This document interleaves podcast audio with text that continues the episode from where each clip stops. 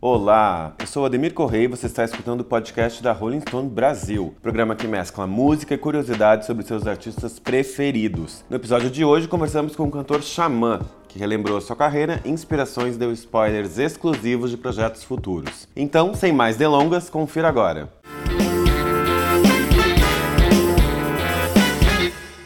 Xamã, obrigado por estar aqui com a gente na Rolling Stone. Já quero começar te fazendo uma pergunta Malvadão 3 são cinco anos da trilogia Malvadão. Como Sim. que você vê Xamã lá do, da primeira até agora? O que, que aconteceu na tua cabeça? Porque na tua vida a gente está acompanhando.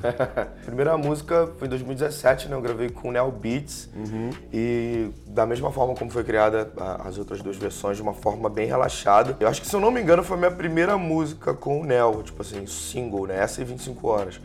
E eu lembro que ele, eu tenho um beat aqui pra você. E ele sempre vem assim, ele vem, eu tenho um beat. Ele falava nem português direito. ele, ele criou uma batida de uma forma é, é bem, bem, bem relaxada. Gravamos o clipe na sala do AP dele. Não tinha muita pretensão, assim. Eu nunca fiz música, para falar a verdade, assim. Eu sabia que eu era bom, mas eu nunca sabia, nunca soube onde ia chegar essas coisas. Não sabia que ia ter essa projeção toda. Como você sabia que você era bom? Porque eu fazia os testes nas batalhas, nas eu batalhas. vendia, vendia roupa. Quando eu rimava, as pessoas compravam. Quando eu falava, oferecia o produto falando a mesma coisa, ninguém comprava, entendeu? Era uma coisa meio que de. Quando você pega uma rima, você pega um assunto, coloca dentro de uma rima, aquele assunto fica interessante. Na batalha era a mesma coisa. Você colocava a batalha de uma coisa, tipo assim, às vezes era agressividade. Você agride o cara verbalmente, o cara te agride. E aí você consegue contornar as objeções dele. Então eu sabia que eu era bom, mas não sabia que ia rolar isso tudo dessa maneira. Tipo, achei que o som ia ficar no bairro, na cidade e tal. Desde a primeira sempre foi assim. E agora você tá na música mais ouvida, o rap mais ouvido, o artista mais ouvido, tudo. Você tá colecionando aí números como a Vadão 3. O que, que, que você tá achando disso, assim? É, muito gratificante, porque a gente trabalha bastante, a gente gosta muito de fazer isso, né? De, de fazer música está sempre fazendo música, mesmo quando a gente não está em show, em estúdio. Quando a gente tem um resultado disso, da coisa que a gente mais gosta de fazer, né, é muito bacana. Conseguir é, é, transitar por outros universos. A galera do sertanejo começou a ouvir, de outros países também, que tipo assim, até acompanha. acompanha. A gente fez um show na Angola, por exemplo. E a galera a, a, conhece o meu som através do Malvadão e depois eles conhecem as outras músicas que eles vão olhar a discografia. É muito gratificante, cara. Acho que todo músico, é, é, músico independente né, no Brasil, chegar nesse ponto assim de a gente ter uma gravadora independente, chegar onde a gente está chegando é, é muito satisfatório. Você falou dos Estados Unidos, a gente estava conversando aqui antes dessa entrevista, você já está aí com vários lugares na Europa já bucados. Como que tá esse chamando o mundo? Falou que você esteve na África, né? Você tocou em Luanda. Como que tá esse, esse momento internacional? O que, que você está achando? O que que... Ah, então, não foi exatamente relaxado, né? Você é, planejou. Corre...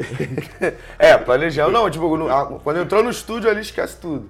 Fora disso, é, é uma correria danada.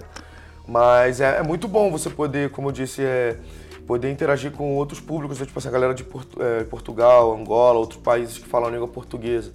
Eles, eles estão diretamente ligados à nossa música, eles curtem tudo nosso, entendeu? Não só no rap, mas outros estilos musicais também. Isso é muito da hora, poder também conhecer outros países, outras pessoas até de que falam espanhol, mas que conhecem a música por causa da projeção. Uhum. Isso é bom, porque a gente cria uma ponte, né? Eu vou para lá e eles vêm para cá. Eu ouço é, músicos de lá, eu consigo fazer um feat com músicos de lá, do país, de outro país, tanto da Espanha, a gente conheceu. É, né, conheço alguns artistas de Portugal, o Wet Bat Gang, conheci o C4 Pedro de Angola. Tem uma galera da Espanha também que faz um rap da hora. Então acho que é isso, cara. A música é uma linguagem universal, né? Uhum. Então, se, se, é universal, se eu, se eu mostro a minha música, a pessoa me mostra, a gente faz uma conexão. E aí a gente aumenta os ouvintes mensais dele também, sacou? Total, com certeza. De alguma forma, você, isso te dá uma pressão também de manter esse, esse nível que você chegou? Você continua o mesmo cara que fez o Malvadão? É, acho que sim. Eu não, eu não consigo fazer música muito tensa. Tipo assim, você fala assim, escreve uma música agora aqui escreve aqui, bota batida, eu não consigo. Eu preciso estar tá relaxado. Então vamos lá. Ai, meu Deus. Escreve uma música agora. Tá, a pessoa, às vezes, tu chega num lugar, a pessoa fala assim, me ensina, é, faz uma rima aí. Tipo. Vai, total. então, é, eu, eu é, a, a, gente não tem essa pressão porque a própria Malvadão não foi, não foi criada, as minhas músicas, a maioria, não, não são criadas com essa projeção, com essa obrigação. Toda vez que eu tive que criar com essa obrigação, não ficou tão legal, não, não não era uma coisa assim, tipo, autêntica, sacou? É, precisava ser assim, Ramonzinho, pega o violão aí. E aí, coloca aí, vamos fazer um churrasco aqui, pai, bota o som. E caraca, que da hora. Deixa o gravador lá, aí depois a gente passa a voz por cima. Acho que é sempre isso. Se eu amo o que eu, que eu faço, eu não tô preocupado com o resultado. Eu quero fazer para me satisfazer. Sacou?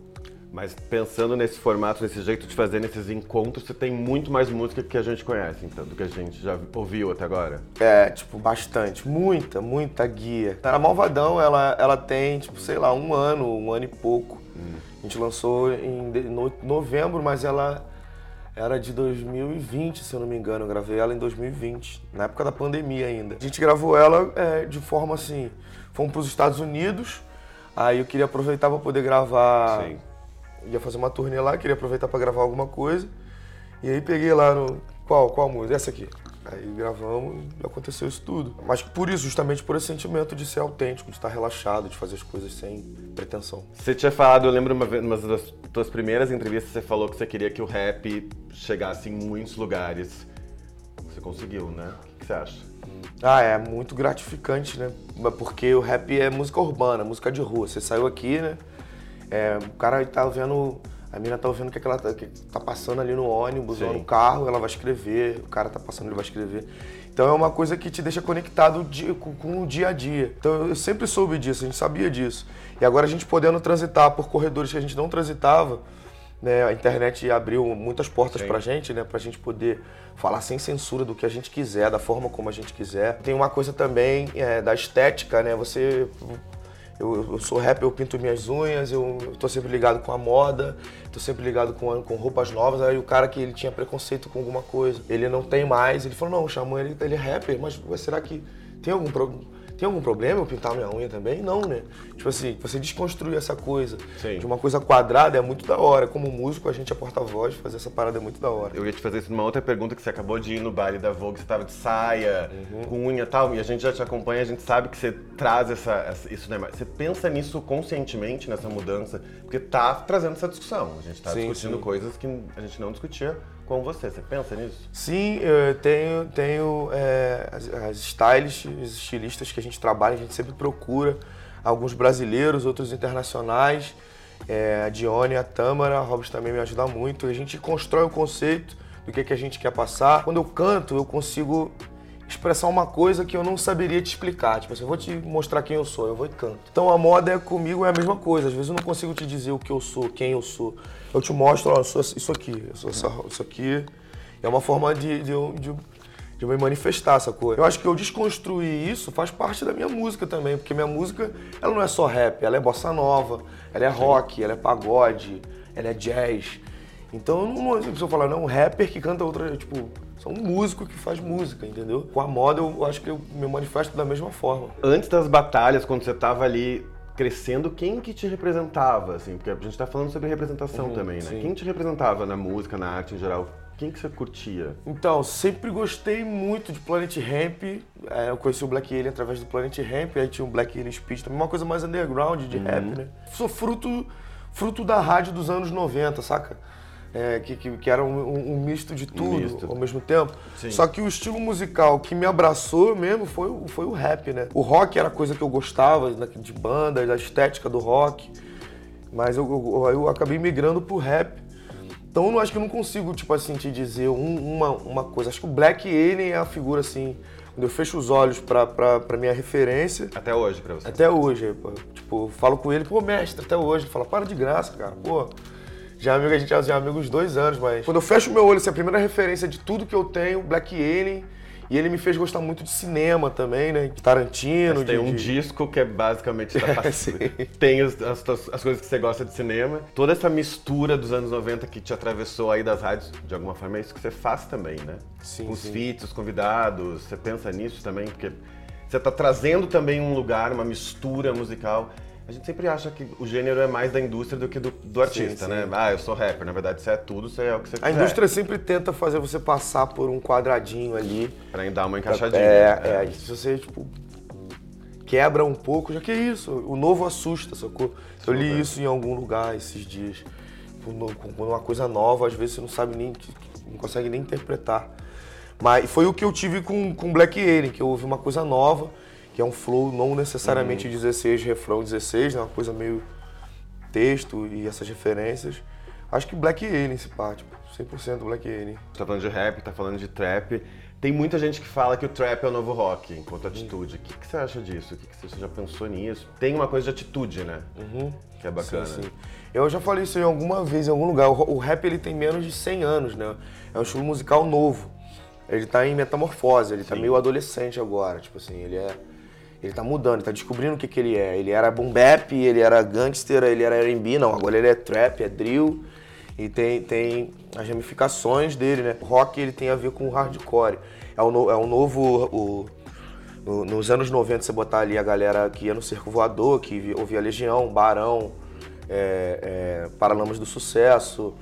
Se você vê o assunto que eles cantavam, o formato da música, como eles se comportavam. Casos ele colocavam umas, umas, calças mais apertadas, uma coisa mais, tipo assim, a, a estética inteira uhum. era uma revolução, né? O, o, trap agora é uma revolução também, tipo assim, é, jovens do gueto, entendeu? Que querem cantar sobre marcas, sobre, sobre, sobre grana, que ganharam a grana, querem gastar da forma, querem morar no, no bairro X, e, e, antigamente tinha uma coisa, o Ice Blue falou esses dias numa palestra, tinha uma coisa de que você ganhasse dinheiro com rap, você não podia falar, que você estava ostentando. Uhum. Hoje em dia é bacana você falar, não, ganhei dinheiro com rap, isso aqui, você pode ganhar também, entendeu? Então eu acho que o instinto de hardcore, né, do, que é a forma como eu me comporto no microfone, na câmera, e a estética da revolução tem a ver com rock, então total. Tipo, e aí eles encontram, elas encontram o rap nesse, nesse lugar. Sim, é. Você já falou isso, né? Que você é rapper para fazer revolução, né? Sim, Eu já vi é. você falando isso algumas vezes. De alguma forma, você está conseguindo fazer essa revolução, não em números, isso a gente sabe que você está. Sim, pô, muda o meu, meu jeito de pensar. Às vezes a gente escreve em primeira pessoa, né? Tipo assim, o Tupac fala do Pac, o Big fala do Big, o Dog fala do Dog, uhum. a gente fala da gente mesmo. A gente coloca lá um personagem, ó. Aí às vezes quando eu tô cantando, eu tô me dando um alto esporro ali também. Fala, caraca, olha o que eu tô falando e eu tava falando outra coisa antes, mano. Ah, eu tô, é tem, é... tem, a ver com o que você falou que é o rap é observação, né? Sim, também. sim, você, sim. É, é o urbano, você observa o mundo, né? Tem isso, tem tudo a ver com você colocar em terceira pessoa. Sim, você, você, você se coloca em terceira pessoa e você, tipo assim, às vezes você critica essa pessoa. Tipo, no texto, ou às Sim. vezes você, não, esse cara é foda e tal, não, esse cara ali é vacilão. Fala que alguém, que, que você ama alguém, entendeu? Você fala, aí, olha só aquela pessoa ali, tipo, você falando com o seu alter ego ali, com o seu eu lírico. Critica você mesmo, na própria música. Tem uma música que eu falo, é, Xamã, você não muda. Gostava, gosto muito mesmo, mas agindo assim você não me ajuda. Entendeu? Então, é uma, até nisso é uma forma de Sim. desconstrução. E você tem uma coisa que, que eu acho que é bacana, né? Que tem a ver também ser um porta-voz disso, de discutir assuntos, não só de observação, mas falar de amor através do rap. Falar, a gente sempre teve uma ideia do rap ter uma contestação que passasse também por isso, mas que não tivesse só isso às vezes. Como que você tá. Eu já vi você falando isso, que o amor era revolucionário. Como que você entrou nesse lugar, assim, que ao mesmo tempo você está falando Sim. de preço da passagem, ao mesmo tempo você está olhando, né, para os problemas do... O rap, o rap, tipo, aqui em São Paulo, né, ele, quando, é, no, nos anos 80, 90, ele sempre foi muito doutrinador e tal, né, muito firme. E aí tinha no Rio, a galera falava um pouco de amor, misturava um pouco de samba. E aí no início rolava uma, uma, uma mas não, isso não é rap. Né? Como, como o rap é um estilo musical em, em metamorfose, claro. ele tá. Ah, não, não é isso, é isso aqui. Mas já estava começando a ser Love Songs. Tem um projeto Poesia Acústica, que, que, que é basicamente é 15 minutos de rap falando de amor. Aí Sim. tem, vamos botar assim, é, o Charlie Brown Jr., quando ele fazia o, o beatbox, com, com, ele fazia o beatbox, o Champignon lançava o baixo, ele já estava cantando de amor também, com um flow mais acelerado. E eu acho que isso aconteceu meio que nos anos 2000 ali, sacou? Dos anos na família Acústico MTV, hum. o, o, Marcelo D2, a galera Sim. transformou mais o rap em uma parada romântica a partir dos anos 2000. Poder cantar de amor é da hora, porque às vezes o, o cara não quer só ouvir, tipo assim, ele quer ir numa balada, ele quer, tipo. É, é, ele não vai querer tomar um esporro, ele vai ouvir numa balada, ele vai ouvir um rap que vai dar só um esporro nele, ele vai ficar, nossa que, que isso, não era pra mim estar tá, tá aqui. Às vezes ele quer curtir com a uhum. gata dele, que ele tá com a grana, não, vamos curtir eu e minha gata hoje, a gente vai, a gente vai dançar junto, eu vou cantar a música pra ela, ela vai cantar a música pra mim, e aí a gente vai embora junto no ônibus, entendeu? Total. Tem, é, é, é, é, falar de amor, é sempre revolução, cara. Você vai falar de amor, você tá numa guerra, você fala de amor. Você tá numa coisa, você tá falando de amor, é, é, o amor vai ter espaço em qualquer lugar, em qualquer ambiente, qualquer assunto, porque não teria no rap. Já questionaram isso em você? Você já passou por já. alguma no... esse tipo de problema de fazer um tipo de rap que nem todo mundo aceita, ou fazer o outro, enfim. O novo assusta, né? Como eu tava te dizendo. Sim. Quando uma música de amor, de rap, explode, ela assusta e você tem o primeiro impacto, que é o de rejeição, porque o que você não entende você rejeita, mas quando você começa a ouvir, você gosta, porque é amor, né, cara? Você tá na rua ali, uhum. todo mundo ama alguém. Tá indo no ônibus ali, você tá indo pra casa de alguém, aí o cara conta exatamente o que você tá vivendo ali naquela coisa ali. Pra casa da cheirosa é uma viagem. O governador se abaixa o preço da passagem, que pra casa da cheirosa é uma viagem. Ou então, quando, quando quando você fala uma coisa que, que, que, tipo assim, que só tem na sua rua. Você pega na sua rua, quando ela passa na sua rua, você olha, canta para ela alguma coisa, aí depois você volta. A mesma coisa que os sambistas faziam, sacou? Sim. Você chegou num tamanho aí de ser o mais ouvido do Brasil, você consegue ainda se inspirar? Você consegue ainda ir pra rua e ver a rua pra se inspirar? Como então, tá eu vejo. Eu esse tô, momento. Então, é, eu tô, tô num processo de adaptação, porque a gente vê a rua basicamente agora de quando a gente vai para os shows, né, na logística Faz dos shows, do carro, a gente vai fazer claro. os trabalhos, que não é a mesma coisa porque é, não tem mais o, o, mesmo contato com antes, então eu tenho viajado muito mais em samples, ouvido muito mais blues e rock. Estou tentando pegar o que, que eu tenho, entendeu, de, de uhum. inspiração, as palavras, e associar com o que eu posso aprender. Como o rap ele tá em metamorfose, porque eu não estaria também, porque eu canto rap. Então eu tenho sempre que estar tá marchando por uma coisa nova. Você tá me dando um spoiler do teu próximo disco, é isso? É, não sei, de repente, tutor. Pode ser? Posso ser, de que repente. sempre tem a ver com o que, você está ouvindo também, né? É. É tipo, influenciado naturalmente. Produto do todo. Tipo, você ouve, vê, absorve e passa a sua visão. Eu já vi você falando que, ia, que o próximo disco ia ter uma, uma um outro tipo de rap, um outro tipo de mistura. É, um Aí você vem e me fala isso. Outra estética. O que eu posso saber? Então, do e disco você postou uma coisa dizendo que ia lançar o próximo disco numa rede social tipo Kanye West. É, então, então isso também Comente. era o assunto que a gente estava falando. Então, eu acho que o Kanye é absurdo, ele tem umas ideias muito revolucionárias, não só de agora, sobre isso, mas desde Sim. antes. Então eu acho é, super ele um criou um mercado, né, além de uma música. Sim, criou sim. uma forma de fazer. Criou uma forma de, tipo, não é você seguir um formato. Tipo, uma coisa nova, você, você, dá uma oportunidade nova. Então eu acho super um norte a, a, a seguir, entendeu? É, a gente já tem o nosso público, já tem os nossos números, já tem a galera que gosta da gente, já tem a galera que entende o nosso trabalho, que entende a nossa estranheza musical e que gosta muito do nosso material. Por que não criar um, um, um, um álbum com esse formato, né? Tem todo, todo, toda a indústria digital que está tendo essa revolução agora, do, do NFT, das criptomoedas. É, a gente está pensando nisso, né? De, de criar então, o formato mesmo, não de fazer um streaming. É, tipo, então eu estou tentando o máximo absorver o máximo de informações que eu posso para fazer um trabalho, tipo, inteiramente autêntico e com excelência, para a galera falar, porra, mais uma vez hat-trick. E que fase que tá esse pensamento? Só pra gente entender. Tá, quando, é, quando tá no gerúndio. Tá no gerúndio. Estão fazendo. Fazendo. Tão pensando é, e fazendo. Pensando e fazendo. Geralmente os meus discos eu lanço em dezembro, né?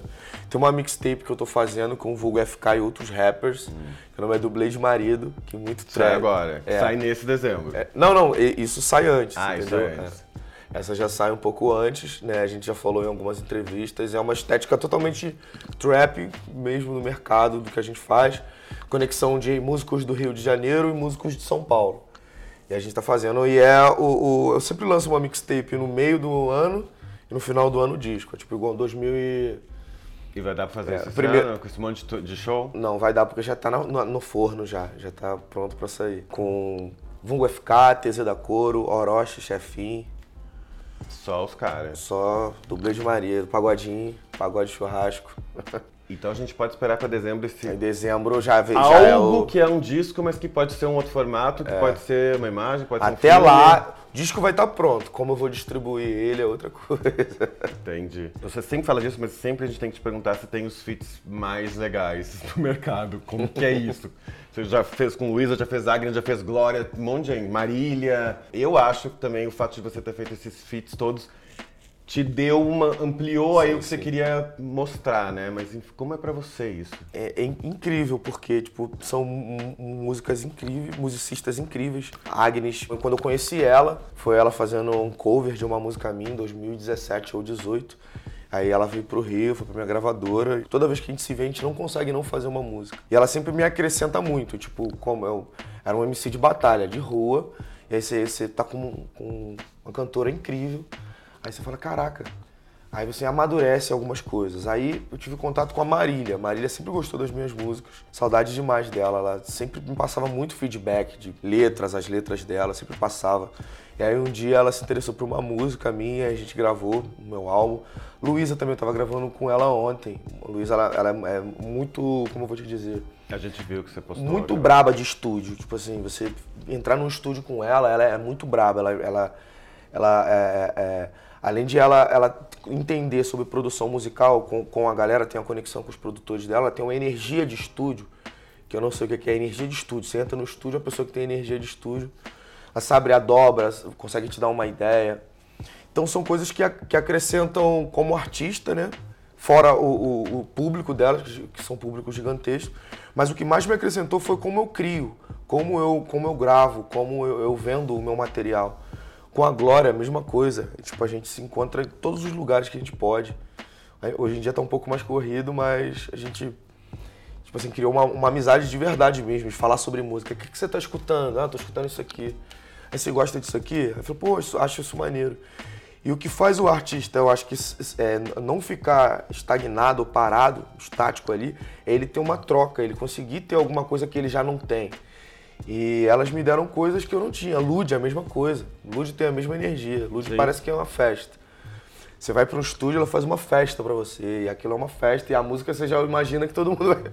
Total. Quando termina de gravar, já parece que todo mundo vai estar tá cantando, 30 mil pessoas cantando. Então isso me acrescentou muito. Tipo, isso me deu. me fez estar um passo à frente, eu acho que, do, do resto da galera, porque eu me permiti é, fazer som com, com, com outros, arti outros artistas, outros artistas de fora do meu do meu universo, entendeu? E você vem lá das batalhas que também é coletivo, né? Você participou Sim. de coletivos, mas a minha pergunta não é essa. O que eu queria te perguntar é o que, que você aprendeu lá das batalhas até hoje? O que, que você aprendeu de bom ou de ruim, assim? Que, ah, que você já tomou fake news, aconteceram várias coisas também na, na sua trajetória, né? Nossa, sinistro.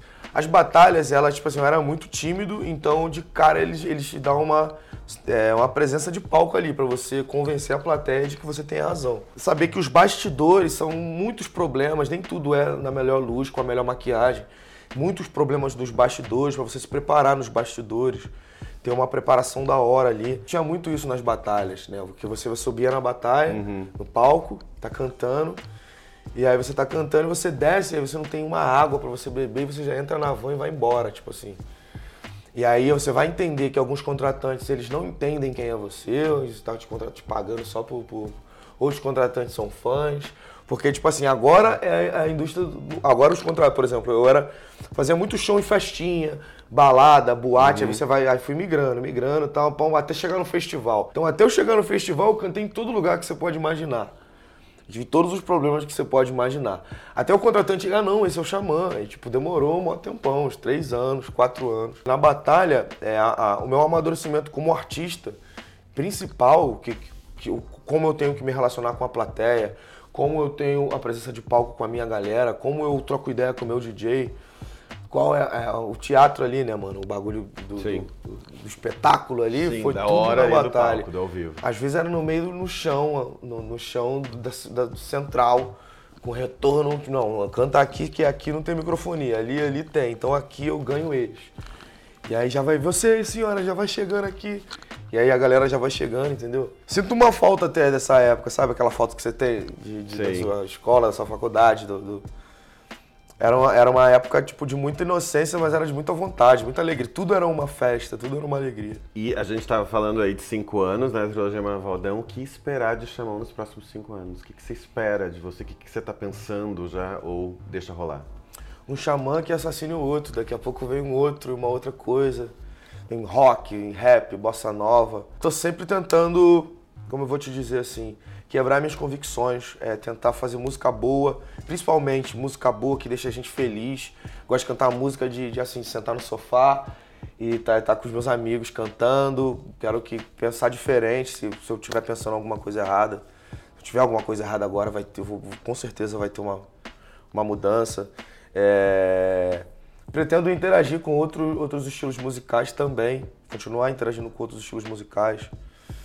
Como quais? Porque você é bem interativo já com outros é, estilos. Bossa nova, rock, pagode, forró, pisadinha. Entendi. Não, tipo, bossa nova e rock.